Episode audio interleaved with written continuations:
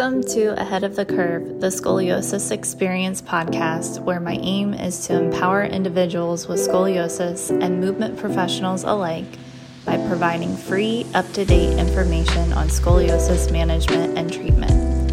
My goal is to improve the quality of life for those with scoliosis and equip movement professionals with the knowledge and skills needed to effectively support them.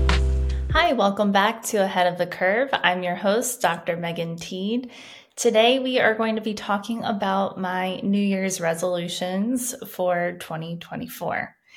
And this will be a little bit of a sidetrack from our regular scoliosis content. Some of it, some of my New Year's resolutions have to do with scoliosis, not all of them do.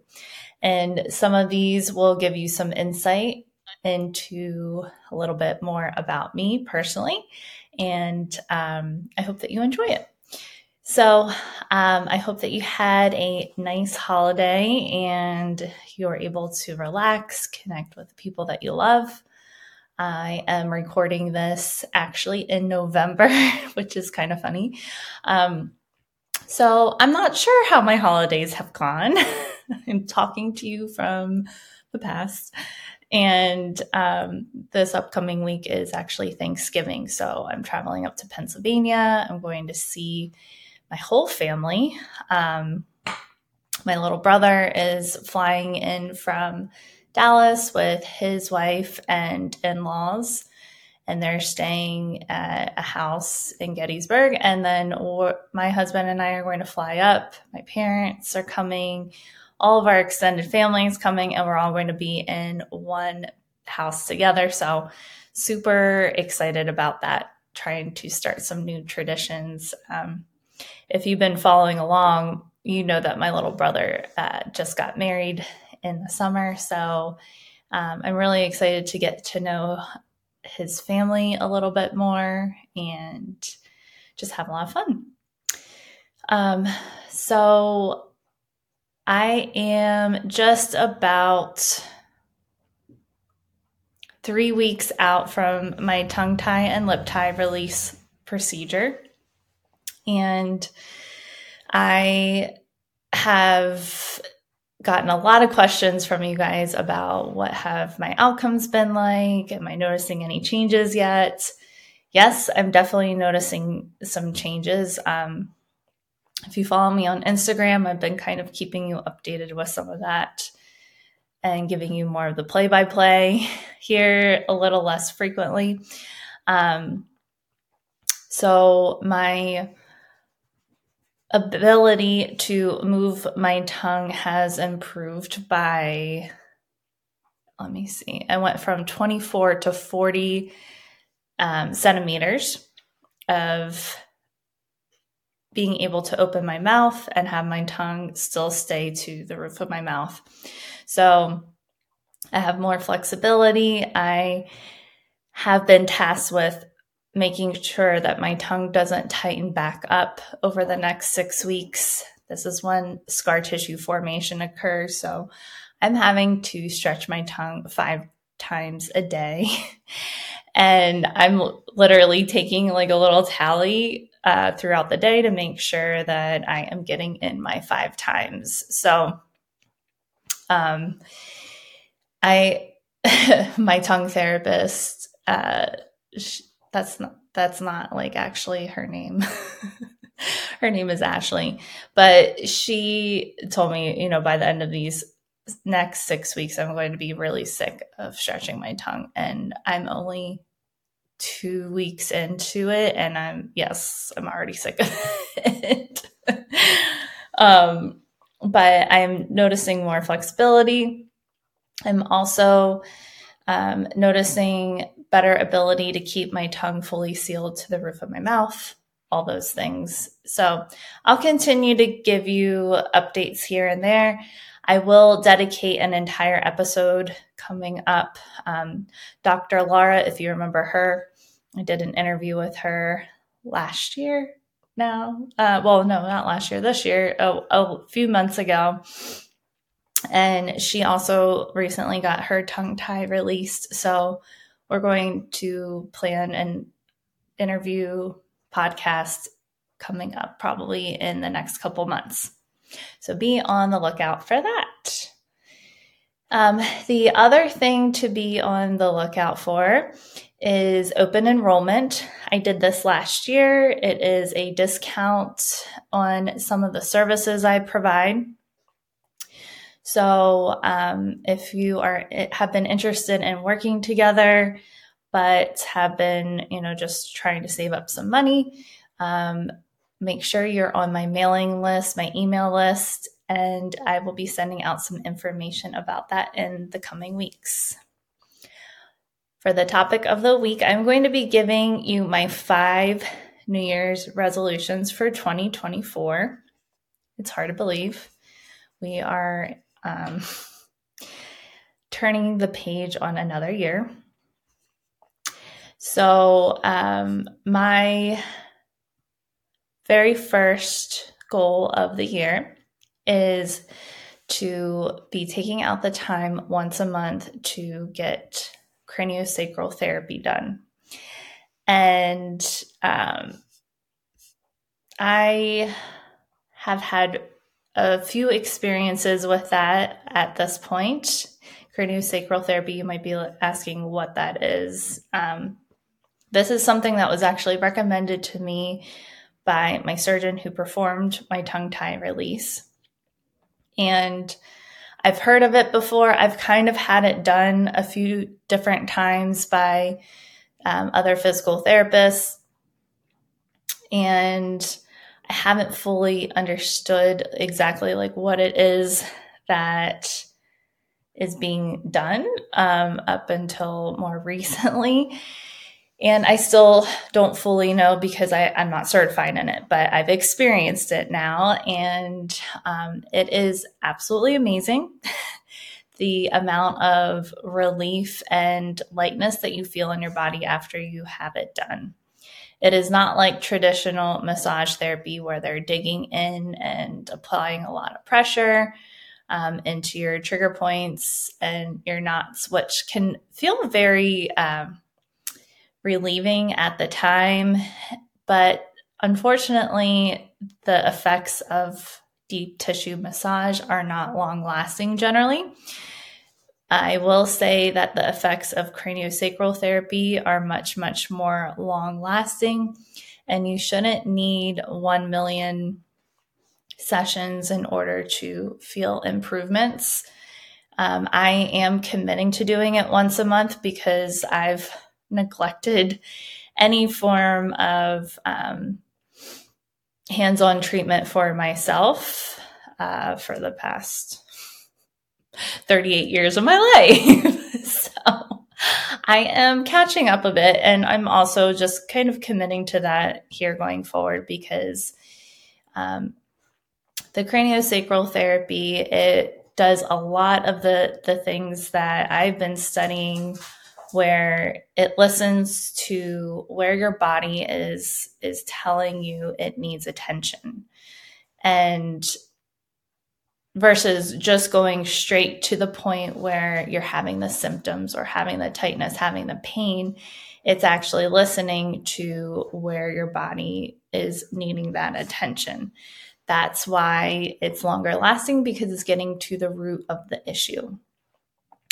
So um, I'm very excited about that. And I will also be keeping you updated on the amount of relief and the changes that I notice in my body as a result of getting that treatment done. My second uh, New Year's resolution is allowing myself to rest when I'm having either a bad pain day or I'm feeling really fatigued. And just being better at listening to what my body is telling me it needs. And I have been so much better at this um, in the past couple years than I have been, you know, prior to that. I, if you've been listening to this for a while, you know that I was pretty crazy exercise. I was a pretty crazy exercise queen. Like Didn't take any rest days, did Peloton, um, bike riding three days a week. I did running three days a week, strength training, and somehow fit in some Pilates stuff. Didn't take any rest days almost for an entire year. And then I got COVID, and my body was like, you just you just need to stop. And it, it totally put me on my butt because i was so depleted. Um, my nervous system was totally dysregulated and um, it took me a, a while to recover from covid. And that was a big wake up call for me because i was a very healthy person so i thought didn't really get sick that often and to be laid out like where I could hardly walk to the kitchen. That was um, very illuminating for me. So, this has been much, much more important to me in the past couple years. And I'm still making that a priority for this upcoming year where if I'm feeling fatigued, if I'm feeling um, really depleted or having having a lot of pain i'm not going to push through and do an intense workout that day. I'm going to do something that's more nourishing for my body like pilates or some of my scolio breathing or even just resting and not doing anything is okay. Um, your body needs that on occasion that shouldn't be the main feature of what you're doing but um, you should listen to that. Kind of along those same lines is doing movements that are quote unquote not necessarily scolio approved. Um, I want to be careful with the, the way that I explain this, but with scoliosis specific exercise in the scolio world, um, as specialists, we tend to focus a lot on what people should be avoiding in order to make their scoliosis spine happier. I just got off of a discovery call um, with someone, and she asked me if it was okay to twist and turn to look for cars when she is bike riding because she has heard so many times that twisting is bad for scoliosis. And I'm emotional right now. So, like, I don't know why I feel like I want to cry right now while I'm telling this story, but it, it really sincerely makes me sad that it's gotten so on the other extreme end of things that people are that scared to rotate and look behind them so that they don't drive their bike out into traffic um, because they've heard it so many times that twisting is bad for scoliosis. So, um, obviously, it is okay to rotate and do some of these movements on occasion the side bending, the flexion, the extension. We don't walk around our life like robots um, we just don't want those movements to be the main feature of our exercise routine. Those are just occasional movements that, you know, if you are feeling a little bit locked up, it's okay to do some gentle rotations. It's just if you, um, if you are making those the main feature of your exercise routine, that's when we kind of get into some some trouble with our scoliosis. So hopefully I have been clear about that and if I haven't been clear about that, that is another goal of mine this year is to be more clear about um, what you can do for your scoliosis or what you can do with having scoliosis and um, the freedom of choosing movements that feel good in your body. My goal number three is making sure that I'm connecting with others once a month. And that's, that means connecting with my friends. And that is in person with people. I have friends who, most of my close friends are actually like spread out all over the country, and that can be hard to keep in touch. We're pretty good about connecting on the phone.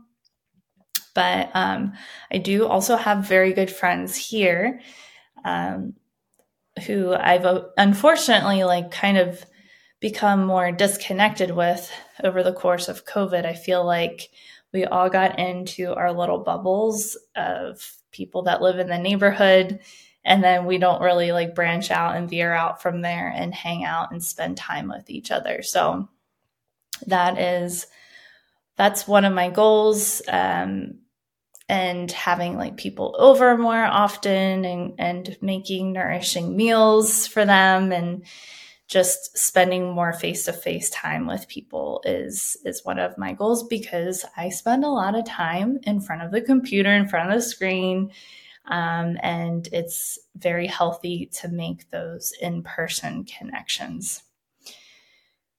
My fourth goal is making sure that I'm disconnecting on the weekends from social media. And I've already started to do this a little bit. Um, I actually like take Instagram and Facebook off of my phone. And if I, you know, if I do check stuff, it's like here and there on my computer. Um, because I am because social media and my job are so mixed together, um, it's easy for me to just be working all the time or feeling like I'm working all the time because I'm I'm checking Instagram to see if anybody has sent me any messages or has questions about things. And it's really not healthy for for my mind for um, my relationships with you know my husband and with my friends so um, that is one of my goals. Instead, I'm going to be reading a lot more often, spending time in nature, outdoors, um, you know, doing different activities where I am more connected into reality instead of the social media realm of, of things. And my fifth goal of 2024 is creating more hygge. And I have been pronouncing this word wrong because it doesn't look like huga at all. Um, it looks like higgy. It's spelled H Y G G E. I'm actually reading a book. It's called Holy Hygge or Higgy, as I've been saying. Um, you might be wondering, like, what is Hygge? Hygge is a cozy quality that makes a person feel content and comfortable. And this is actually like a Danish type of idea. Um, it is actually a Danish word. And they do a really wonderful job of creating a hygge atmosphere in their homes. So they have really long, dark winters and they retreat inside their homes. And hygge is what brings them a great sense of comfort and joy. So, some things that create hygge are um, like candles, cozy blankets, nice warm meals, comforting meals like soups and stews and casseroles, um, warm bread, um, hot tea, things like that. And I want to be creating more of that in my home. I want to be creating more of that in my body. And this relates to one of my earlier points where um, I want to be listening to my body a lot more often. Um, with some, as somebody who has scoliosis, a lot of times we don't feel at home within our own bodies. We kind of feel like sh- a stranger in our own body. Um, one of my clients has said that to me um, when she was having like a really bad pain episode, and it just resonated with me when she said that. She's like, you know, I feel like this body isn't mine. And it can feel like that where you aren't sure how you should be moving or you're not sure about like how to hold yourself for your your scoliosis or your curve type. Um, and i want to be creating that for myself within my own body where i feel very comfortable within my own body in my home. Um, and i want to help create that for other people. And i wish it was like a cuter or prettier sounding word because hygge doesn't sound the nicest.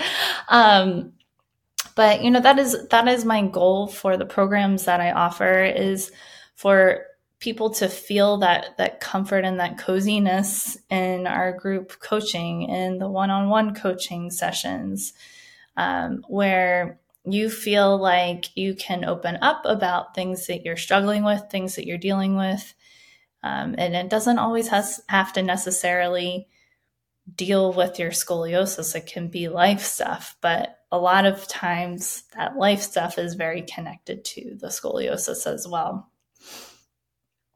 Um, so the the book that I'm reading it's called Holy Hygge.